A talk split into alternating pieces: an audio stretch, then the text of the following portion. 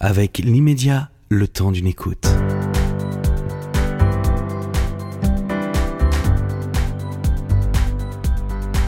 Mesdames, Messieurs, bonjour.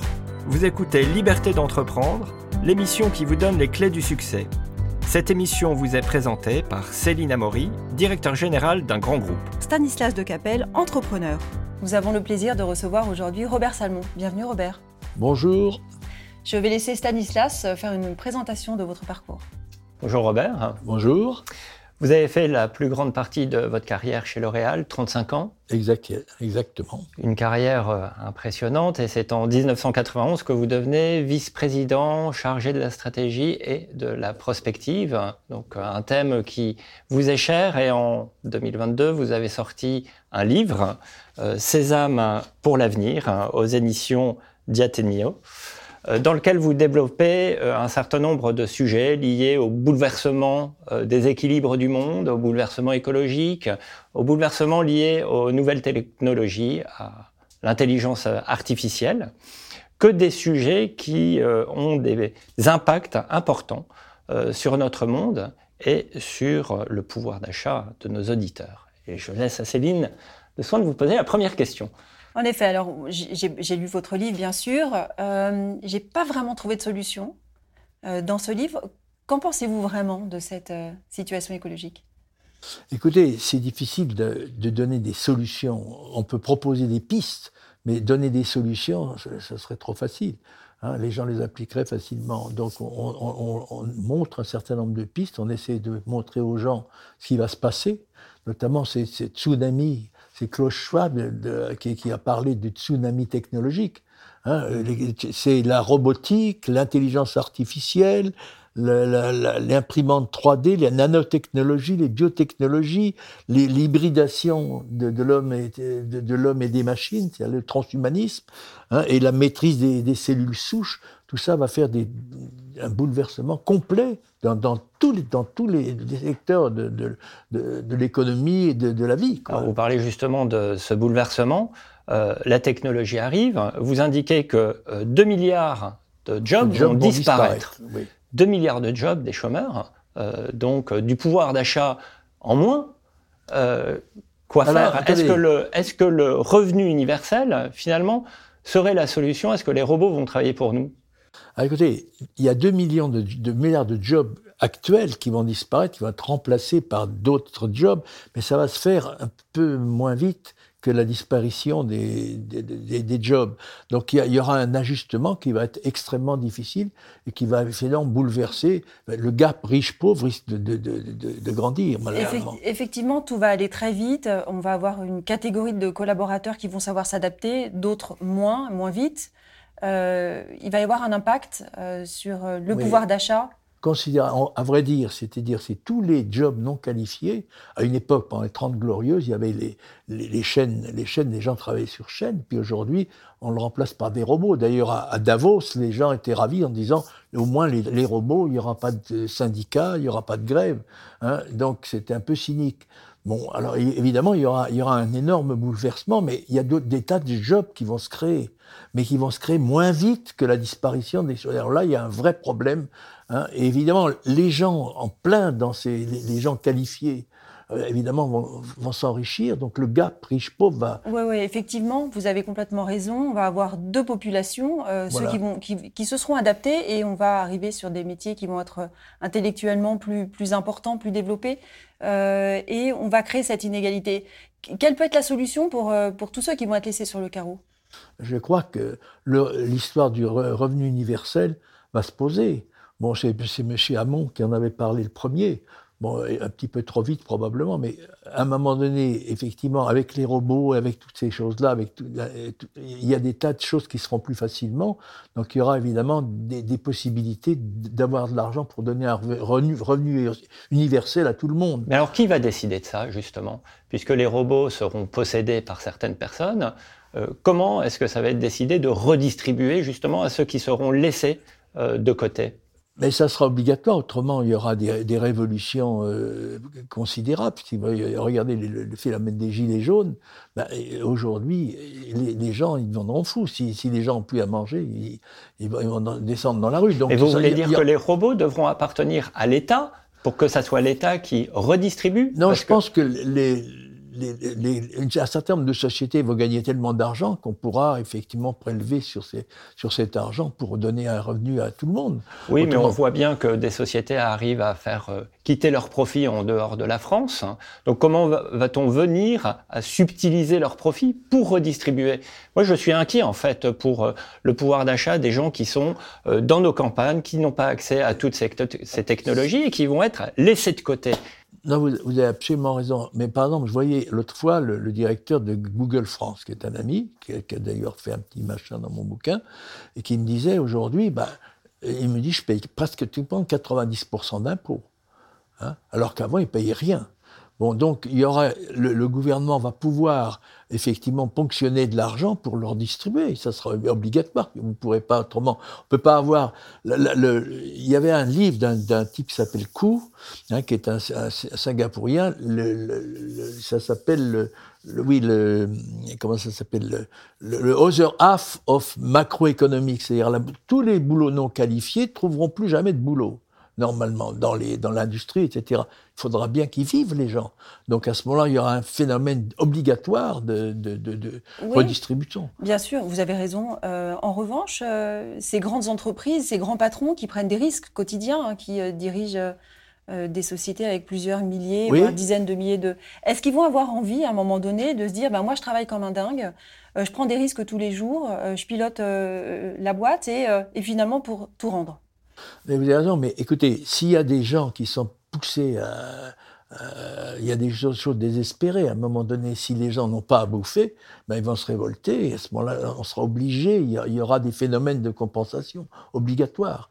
Je pense que le revenu universel sera une chose obligatoire parce que le temps de les 3, 2 milliards de jobs qui disparaissent, il va se recréer 2 milliards de jobs, mais pas aussi vite que la disparition. Il y aura une période assez difficile. Pendant ce temps-là, il faudra effectivement avoir des phénomènes de compensation, autrement vous n'y arriverez pas. Dans votre livre, il y a quelque chose qui transparaît, donc c'est l'émergence de ces nouvelles technologies, euh, les robots. Euh, mais les robots euh, sont-ils dotés d'empathie, d'écoute, d'attention? Est-ce que les métiers à dominante humaine, finalement, ne vont pas venir apporter un plus de pouvoir d'achat, ou en tout cas une occasion pour des gens de, gagner leur, vie correctement, une revalorisation de ces métiers euh, à caractère humain non, mais euh, ce qu'il y a, c'est qu'il y a des tas de gens qui n'ont pas l'éducation pour être dans ces nouvelles technologies. il faudra s'habituer. Heureusement, avec les, nouvelles technologies, on pourra apprendre beaucoup plus. Euh, aujourd'hui, dans les campagnes, il y a peut-être des instituteurs que c'est moins bon que dans les grandes villes. Aujourd'hui, l'éducation va complètement changer. Donc, les gens pourront se reformer beaucoup plus facilement. Donc, il y aura des demandes, il y aura une obligation. Autrement, si vous voulez, ça sera la révolution. Bon, et d'ailleurs, on voit bien que, hein, avec les gilets jaunes, c'est ce qui s'est passé. Les gens étaient poussés, hein, ils n'arrivent plus à vivre, ils sont pas estimés par rapport au capital etc. Donc, il y a une espèce de désespérance qui les a poussés à des extrêmes. Alors, pour l'instant, c'est un peu calmé, mais ça va ressortir très vite. Vous allez voir à l'automne. Hein, je pense qu'il va y avoir des problèmes sociaux qui seront, gravissimes parce que les gens ont du mal à vivre avec l'explosion du pétrole, etc., tous les, les, les, les, prix d'alimentation qui vont augmenter. Il va y avoir des problèmes sociaux dramatiques. À ce moment-là, il y aura une obligation de faire quelque chose parce que autrement, ça c'est l'explosion. Vous voyez, donc c'est pas, il faut pas trop s'inquiéter. les gens trouvent des solutions quand même. Oui. alors je rebondis effectivement. Les gens trouvent des solutions. Dans votre livre, il y a une phrase qui m'a un peu dérangée. Euh, et vous dites que finalement, tout se répare un peu tout seul. Ben, oui, à un moment donné, à un moment donné, les gens sont obligés pour survivre de, de faire ce qu'il faut. Or, les, les, sociétés, si, si on, on, casse tous les hypermarchés, casse toutes les boîtes, etc., par, par, par fureur, à ce moment-là, on est bien obligé de faire quelque chose. Donc, je pense que le, le revenu universel s'imposera. Hein, s'imposera obligatoirement. Et évidemment, les profits, les profits de ces sociétés avec cette nouvelle technologie vont être considérables. On pourra fonctionner là-dessus pour pour redistribuer un peu. Mais vous croyez qu'on ira chercher ses profits sur Mars? Elon Musk qui promet une colonie d'un million de personnes alors ça, euh, à l'horizon 2050 sur Mars, vous croyez qu'on va aller chercher ses profits sur Mars? Non, non, alors c'est là où c'est amusant, c'est qu'effectivement les gens de la Silicon Valley, que je connais bien, euh, alors, tous ces types qui ont fait fortune, ils n'ont pas envie de quitter la Terre. Alors d'abord, ils, pensent qu'ils vont continuer à, vivre éternellement, ce qui est une imbécilité. Et puis au fond, ils disent que si jamais la Terre est trop polluée, on foutra le camp sur Mars. Et c'est une des raisons pour lesquelles toute une catégorie d'Américains considère qu'au fond, c'est pas la peine de s'occuper de l'écologie parce que, effectivement, si ça va pas, on foutra le camp sur Mars. C'est une, une, lubie complète, quoi. C'est complètement idiot. Hein, Mais est-ce que, vous, pas, ça. est-ce que vous ne pensez pas que tous ces sujets euh, sont tellement prospectifs que pour euh, la plupart d'entre nous, ça nous paraît un petit peu déconnecté, même si on sent euh, qu'il y a un changement, un appauvrissement, une, une inégalité des richesses. Est-ce qu'il n'y a pas cette difficulté à transmettre ce qui est en train de se passer? Si, c'est assez difficile, mais il y a une espèce d'obligation, parce que socialement, à un moment donné, le, contexte social, on est bien obligé de, le regarder. Donc tous les hommes d'affaires, les patrons, ils voient bien, ils n'ont pas envie qu'il y ait la révolution partout. Donc ils seront obligés de prendre un certain nombre de choses. Est-ce que vous pourriez nous citer un exemple euh, d'une société, d'un gouvernement qui a déjà fait quelque chose justement pour euh, redistribuer, pour justement mieux redistribuer ce pouvoir d'achat La France, en tout cas, par rapport à des tas d'autres pays, c'est un des pays où il y a la plus grande redistribution. Hein. les, gens qui gagnent beaucoup d'argent, ben on les ponctionne, etc. Et c'est le pays le plus égalitaire au monde, quasiment. Donc, et, les gens sont quand même pas contents, hein, voyez. Donc, il y a quelque chose, c'est effectivement un problème très compliqué. Alors, il y a des tas de pays dans lesquels les gens bougent pas mais, mais euh, un peu partout, il va y avoir une obligation. Ce sera même pas, euh, on ne pourra pas avoir une catégorie de gens milliardaires et puis des, des, tout le reste des, gens qui crèveront de faim. C'est pas possible. Donc notre modèle est un bon modèle. Est-ce que c'est bah, Le modèle français, alors le problème, le français, il y a un gros problème, c'est-à-dire il y a une, il y a une pléthore de, de, de, fonctionnaires, si vous voulez. Hein, c'est 54% du PIB qui, qui est euh, le, le, train de vie de l'État, 54% dans la, moyenne européenne. Mais c'est ça la redistribution. Hein? C'est ça la redistribution. Oui, ben c'est le pays le plus égalitaire. Pourquoi croyez-vous qu'il y a tellement de gens qui ont envie de venir en France? C'est parce que hein, les gens ils, viennent en France parce qu'effectivement il y a des tas de choses. On vous donne des appartements, l'éducation est gratuite. Le, Alors ce qu'il y a, c'est que par exemple, j'ai toujours été frappé. Quand on va à l'hôpital, hein, vous donnez votre carte vitale, euh, euh, vous savez pas combien ça coûte, on vous donne jamais une facture. Si les gens, voyez, quand ils se font opérer d'un cancer, quand ça coûte 100 000 ou 200 000 euros, se disent, oh, merde, quand même, c'est pas mal. Bon, or, les gens, les gens ne se rendent pas compte, ça. Ils se rendent pas compte, évidemment. Alors, les gens, effectivement, c'est bien. En France, on, hein, l'éducation gratuite, la médecine gratuite, sauf les, les, choses dans la dentition, hein, les dents, là, c'est pas gratuit. Mais ça, euh, globalement, la France est assez égalitaire, quand même. Oui, hein c'est vrai que effectivement, on n'a pas conscience du tout de, des coûts de, tous ces fonctionnements. Il y a parfois d'ailleurs des abus d'utilisation. Il y aurait peut-être euh, une piste à aller euh, éduquer un peu les gens pour aussi euh, réduire le train de vie de l'État et permettre une meilleure répartition Alors, il y a d'abord une première chose. Je trouve qu'à l'école, si on apprenait aux gens à manger moins bêtement, bon, à ce moment-là, au point de la sécurité sociale, euh, s'en trouvait extrêmement soulagé. Bon, savoir qu'entre les glucides, les lipides et toutes ces choses-là, ce, qui, va, euh, il y aurait moyen euh, dès, l'école, si on, faisait ça, on soulagerait la, sécurité sociale d'une manière spectaculaire. Bon, et puis d'un autre côté, effectivement, ces couches, ce, millefeuille d'administration est épouvantable. Ce que vous dites sur la sécurité sociale, ça me fait penser à un passage dans votre livre sur les objets connectés et finalement toutes ces informations qui sont transmises et qui vont pouvoir définir des critères. Vous savez, passer d'un système solidaire d'assurance à un système individualisé. Exactement. Mais là aussi, c'est une perte de pouvoir d'achat.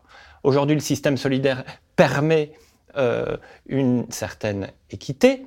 Euh, demain, donc, avec ces nouvelles technologies, ça va creuser un peu plus le. Alors là, vous avez raison, c'est-à-dire le, pouvoir d'achat aujourd'hui, il est, précaire. Bon, alors avec cette nouvelle technologie, la précarité risque de grandir.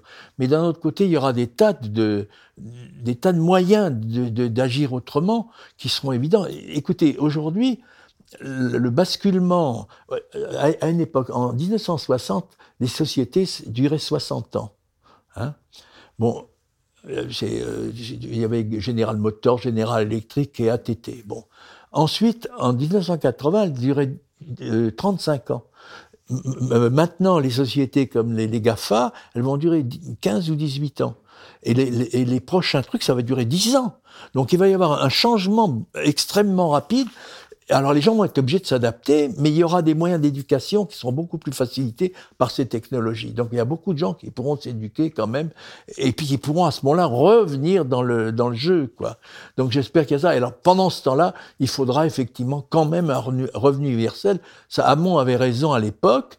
Bon, il l'a dit trop tôt, mais je pense qu'effectivement, il y en aura une obligation de passer par là à un moment donné. Donc, ce que vous dites un peu, si je comprends bien, euh, on passe de l'étape de l'emploi à vie à la formation à, vie en continu. Et c'est ça qui permettrait en fait euh, de maintenir, voire euh, d'améliorer les conditions de vie. Réellement, je pense réellement.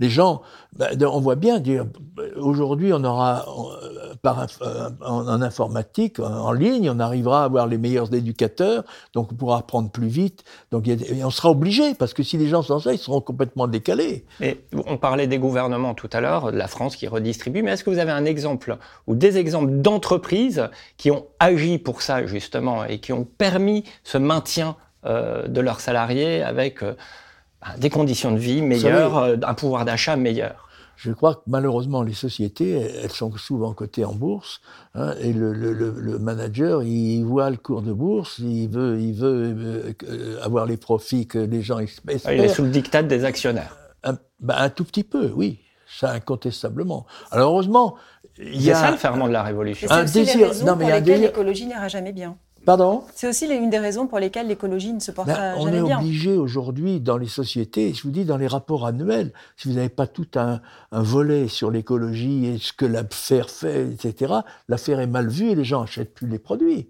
Donc euh, les managers sont obligés par le, le, contexte, sont obligés de prendre un certain nombre de mesures écologiques. Aujourd'hui, c'est dans les mœurs c'est obligatoire. Donc, euh, je vois par exemple à L'Oréal, on, a, on fait énormément de choses pour ça.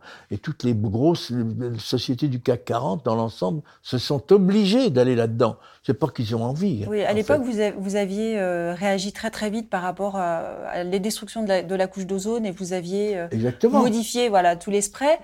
moi, je, oui, oui, complètement. Je m'aperçois quand même que c'est par rapport au plastique la transformation dans les entreprises est très très lente. Il y a encore, tout est encore packagé. Euh, j'étais à une conférence il n'y a pas très longtemps euh, de Nicolas Hieronymus et qui parlait du shampoing solide. On est en 2022, on parle seulement du shampoing solide. Mais en réalité, c'est une toute petite goutte d'eau. Tout le reste est surpackagé.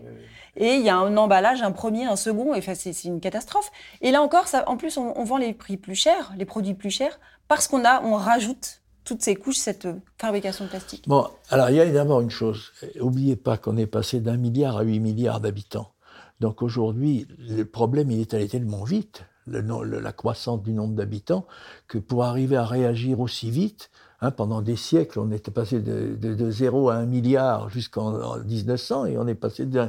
Bon, aujourd'hui, donc, effectivement, ça, la, consommation a grandi d'une manière spectaculaire et, on n'a pas pu aller aussi vite, si vous voulez. Mais il y a une espèce d'obligation quand même de la part des, des entreprises d'avoir une conduite écologique. Ils sont un, peu obligés, alors pas aussi vite qu'on voudrait, on est bien d'accord. Hein, la, la, planète a été dévastée. Souviens, en 1960, il y avait un livre qui s'appelait Danser avec le diable. On parlait déjà de ça, mais quand on essayait d'expliquer ça aux gens, ils, rigolaient. Oui, parce qu'on avait l'impression que ça n'arriverait pas, parce que euh, ça, ça allait tellement longtemps que finalement c'était pas grave et on avait le temps de s'en occuper. Alors, vous parlez de, du rapport annuel, effectivement, avec le RSE. C'est un peu de la poudre aux yeux quand même, parce qu'au quotidien, bon, je reviens sur mon histoire de plastique, mais n'empêche que tout est encore super et, et packagé et il y a finalement, il n'y a pas grand monde qui fait euh, grand chose. malheureusement, ça va jamais aussi vite qu'on devrait, mais il y a une conscience qui se prend Hein, il y a une conscience incontestable dans les entreprises qu'il faut avoir euh, une espèce oui, d'attitude écologique meilleure. Alors on va jamais assez vite parce qu'effectivement, il y a d'un côté, vous savez, si vous êtes euh, massacré en bourse, Hein, le patron se fait virer. Bon, alors le type, il, il, agit entre ça. Il sait que les consommateurs aiment pas si on n'est pas une attitude écologique, mais il sait que si les actionnaires sont pas gâtés, alors donc il y a une espèce de, de oui, il y a une lenteur. Ouais, oui. Et c'est là où c'est très compliqué, parce qu'en réalité, vous le dites très, très justement, les actionnaires pilotent les grosses entreprises parce qu'elles attendent leurs dividendes et le patron ah, ils prennent des a besoin de leur répondre. Voilà, exactement. Oui. Bah et, c'est là où finalement Oui, mais quand même, si les clients, euh, si les clients qui achètent les produits les achètent plus, c'est plus grave que si les actionnaires. Oui, mais à partir Donc il y a une espèce d'équilibre à avoir entre tout ça. Oui, mais si toutes les entreprises réagissent de la même façon, aucune ne va faire d'efforts finalement pour satisfaire chacune de leurs actionnaires et on est coincé, nous, consommateurs. Il y a un très bon exemple, l'histoire de Danone. Là. Il y avait un type qui était très écolo, vous savez, l'ancien patron, il s'appelait Faber, je crois. Bon, et lui, lui avait une attitude résolument écologique, puis il allait tellement loin que les actionnaires l'ont changé. Hein. Alors évidemment, ça, c'est le, dilemme entre le, plaire aux actionnaires ou plaire aux clients. Mais il a fait un choix, en effet. Il a fait un choix de oui. peut-être de désavantager, sacrifier un peu ses actionnaires euh, pour prendre, euh, pour faire de Danone une entreprise à mission. Euh, mais tout à l'heure, vous parliez des actionnaires, ils prennent des risques, c'est vrai. Mais aujourd'hui, dans ce que vous écrivez, ce sont les salariés qui prennent les risques. Les 2 milliards de chômeurs, c'est pas les patrons, c'est pas les actionnaires, ce sont les salariés. Et donc la redistribution de la richesse. En fait, euh, si vous voulez, la sanction des, des, des, consommateurs, elle vient si on fait, si, si, on, si on exagère. Alors voilà, et ce sont les salariés les consommateurs. Alors qu'est-ce que vous diriez aux salariés, justement, pour leur défense du pouvoir d'achat, comme ils sont les plus nombreux? Qu'est-ce que vous leur diriez justement pour euh, défendre ça? Alors, euh, si vous voulez, il y, a, il y, a, quand même toute une attitude où on voudrait que les salariés soient actionnaires. S'ils sont actionnaires, ils joueront entre les deux. Et je pense, une bonne. D'ailleurs, De Gaulle avait dit ça à l'époque. Bon, puis ça a été un peu oublié, euh, etc. Mais je pense que là, c'est une bonne chose. Euh, c'est vrai entre entre le, je reconnais entre le entre le capitaliste et le, salarié, le, rapport n'est pas toujours tout à fait assez juste. C'est sûr. C'est ça que vous dites en clair. Hein mais je pense qu'il y a une conscience très très très pointu là-dessus. Mais c'est intéressant ce que vous dites, je trouve. C'est, effectivement, il y a une différence entre la rémunération du capital et la rémunération du travail. C'est un sujet euh, c'est toujours le, très, très d'actualité. Oui. Mais euh, effectivement, ce sujet de, du salarié actionnaire hein, ou de l'actionnaire salarié serait peut-être euh, une solution. Oui, mais si, j'ai l'impression que même Macron, entre autres, et les, les, enfin, un certain nombre de partis voudraient absolument accentuer ce phénomène-là, auquel cas il y aura un équilibre qui, qui, sera beaucoup moins mauvais. Comment le faire comprendre aux salariés Mais Je pense qu'ils ils, ils, le comprennent. Hein. Ils le comprennent de plus en plus. Je crois. Même dans les petites entreprises. Bah, Excusez-moi, je ne vais pas raconter ma vie. Moi, j'ai de la famille qui est dans l'Ariège, euh, dans la région de Pamiers. Bon, euh, certains sont euh, des entrepreneurs. Ils ont 4-5 salariés facile pour eux quand même euh, de parler d'actionnariat salarié euh, quand vous êtes dans de petites entreprises comme ça. Et pourtant, c'est le plus grand nombre des entreprises. Oui, oui, c'est l'essentiel, oui. Alors comment faire? Mais je pense, je pense que ça évolue parce que si vous voulez, je pense que ce, tsunami technologique va obliger les gens, parce qu'autrement, il y en a qui partiront, qui deviendront de plus en plus riches, et d'autres de plus en plus pauvres, ça ne pourra pas marcher. Il y aura une révolution, donc les gens vont, vont être obligés, vont être forcés d'y arriver, forcés. Hein je pense que je suis pas trop inquiet, ça, ça, ça s'arrange les choses quand même au bout d'un moment. Hein moi, je suis assez optimiste, quoi. Résolument optimiste, euh, en effet. Oui, résolument optimiste. Maintenant, c'est vrai. Bon, Alors, si vous voulez, il y a, y a, vous savez, il y a une série de choses qui vont arriver. Hein. Aujourd'hui, le smartphone, c'est Euh, aujourd'hui, c'est un outil, avec la traduction instantanée, ça va être un outil qui, qui va, d'abord supprimer la moitié des langues de la planète. Bon, alors ça, c'est, etc. Et puis il y a une, une, euh, l'éducation publique va disparaître parce que effectivement la généralisation des technologies va permettre aux gens de, une, une éducation d'un autre ordre plus facilement. Bon, alors évidemment, l'Europe va peut-être, avec cette histoire de la guerre d'Ukraine, euh, va peut-être euh, enfin exister un petit peu autrement que technocratique. Bon, bon, 2 milliards de jobs, on en a dit un mot. Alors, il y a les nouvelles formes de distribution sont, sont considérables aussi. Aujourd'hui, euh, c'est même un peu inquiétant. Moi, je voyais, j'étais à la FNAC hier, il n'y avait personne.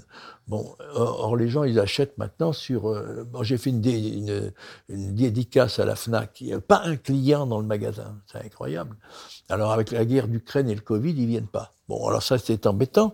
Alors, les nouvelles formes de distribution, bah, c'est plus facile. Puis regardez Getir, par exemple qui euh, livre en 10 minutes. Alors les, les, femmes vont plus faire la cuisine, les gens vont amener les trucs en 10 minutes. donc tout ça va, va, va modifier considérablement. Pour ça, quand vous dites on peut pas juger exactement, s'inquiéter, euh, toutes ces nouvelles formes de technologie vont permettre de, de raisonner autrement. Alors il y aura effectivement quand même une période difficile entre les 2 milliards de, de, de jobs perdus et le, le, fait de retrouver 2 milliards d'autres jobs, qu'il y a des jobs d'un autre. Bah, on s'occupe pas des gens âgés. Or, euh, aujourd'hui, bah, il faudrait s'en occuper un peu plus. Hein, vous voyez bien les problèmes des EHPAD, tout ça, c'est terrible. Bon. Alors, la médecine, euh, bah, la médecine va changer complètement. On dit il n'y a plus de personnes dans les, dans les, dans les déserts médicaux. Bah, Aujourd'hui, avec l'ordinateur, on va pouvoir faire des consultations. Oui, Donc, des, téléconsultations, effectivement, et ça va apporter, ça va apporter un confort euh, aux, personnes qui sont dans les déserts médicaux, et on va ils vont enfin pouvoir avoir une véritable consultation. Alors, quand, vous, quand vous parlez de pouvoir d'achat, alors pouvoir d'achat, oui, il ne faut pas raisonner avec le, aujourd'hui, avec ce qui va, ce qui va se passer va être euh, effrayant. Ça va être comme, quand l'électricité est arrivée, il y a tout qui s'est bouleversé. Là, tout va se bouleverser. Vous avez raison. Vous avez raison, Robert. Et euh, j'apprécie en fait cet optimisme qui, qui, qui, qui, nous fait voilà, sourire hein, euh, de, de, bonheur. Euh, on arrive au bout euh, de cet épisode et je vous remercie de cet échange. Vous avez peut-être une actualité à nous partager pour nos bah, auditeurs. Si, tu veux, si vous voulez, il y a une chose que il y a d'abord une diminution. Toute cette technologie va faire une, une diminution considérable de l'insécurité. Ça, ça va être quand même être une chose intéressante parce que aujourd'hui, bah, euh, il y a des, des, des, des, machins partout pour qui vous qui vous fliquent, etc. Moyennant quoi, l'insécurité qu'on connaît, hein, il y a euh, aujourd'hui, il y a une insécurité. Monsieur Zemmour nous casse les pieds avec ça, mais il y a une insécurité qui va diminuer avec ces nouvelles technologies. On va pouvoir être beaucoup plus tranquille. Hein, euh, ça, c'est quand même un facteur très positif. Alors, je ne vais pas être tout à fait d'accord avec vous. Je pense sur ce sujet, puisque comme on va créer des inégalités, ah il va y bah, avoir, au contraire, un soulèvement des 2 milliards qui n'auront pas de job, pas de, pas, voilà, pas de possibilité de se nourrir correctement. Il va bien falloir qu'ils aillent chercher une solution. Et ça va être peut-être aussi. Euh, ben, c'est ça le revenu universel. Je pense que obligatoirement on va arriver à quelque chose comme ça ça va être obligatoire. On ne pourra pas laisser, les gens. Vous voyez, quand par exemple, il y a l'histoire de, de, l'augmentation du prix de l'essence, là, bah, à ce moment-là, ils sont obligés de faire quelque chose. Il y a un moment donné, on est obligé. C'est pas, c'est pas qu'on a, on a envie ou pas envie. On est obligé, on peut pas laisser les gens crever dans la rue. Bien sûr. Donc nous retiendrons le revenu universel. On arrive au bout de cet échange. Oui. Un grand merci. Voilà, ben merci. merci pour euh, cette discussion et nous nous retrouvons très prochainement avec un nouvel invité. Voilà, merci, ben merci infiniment. Merci, merci beaucoup.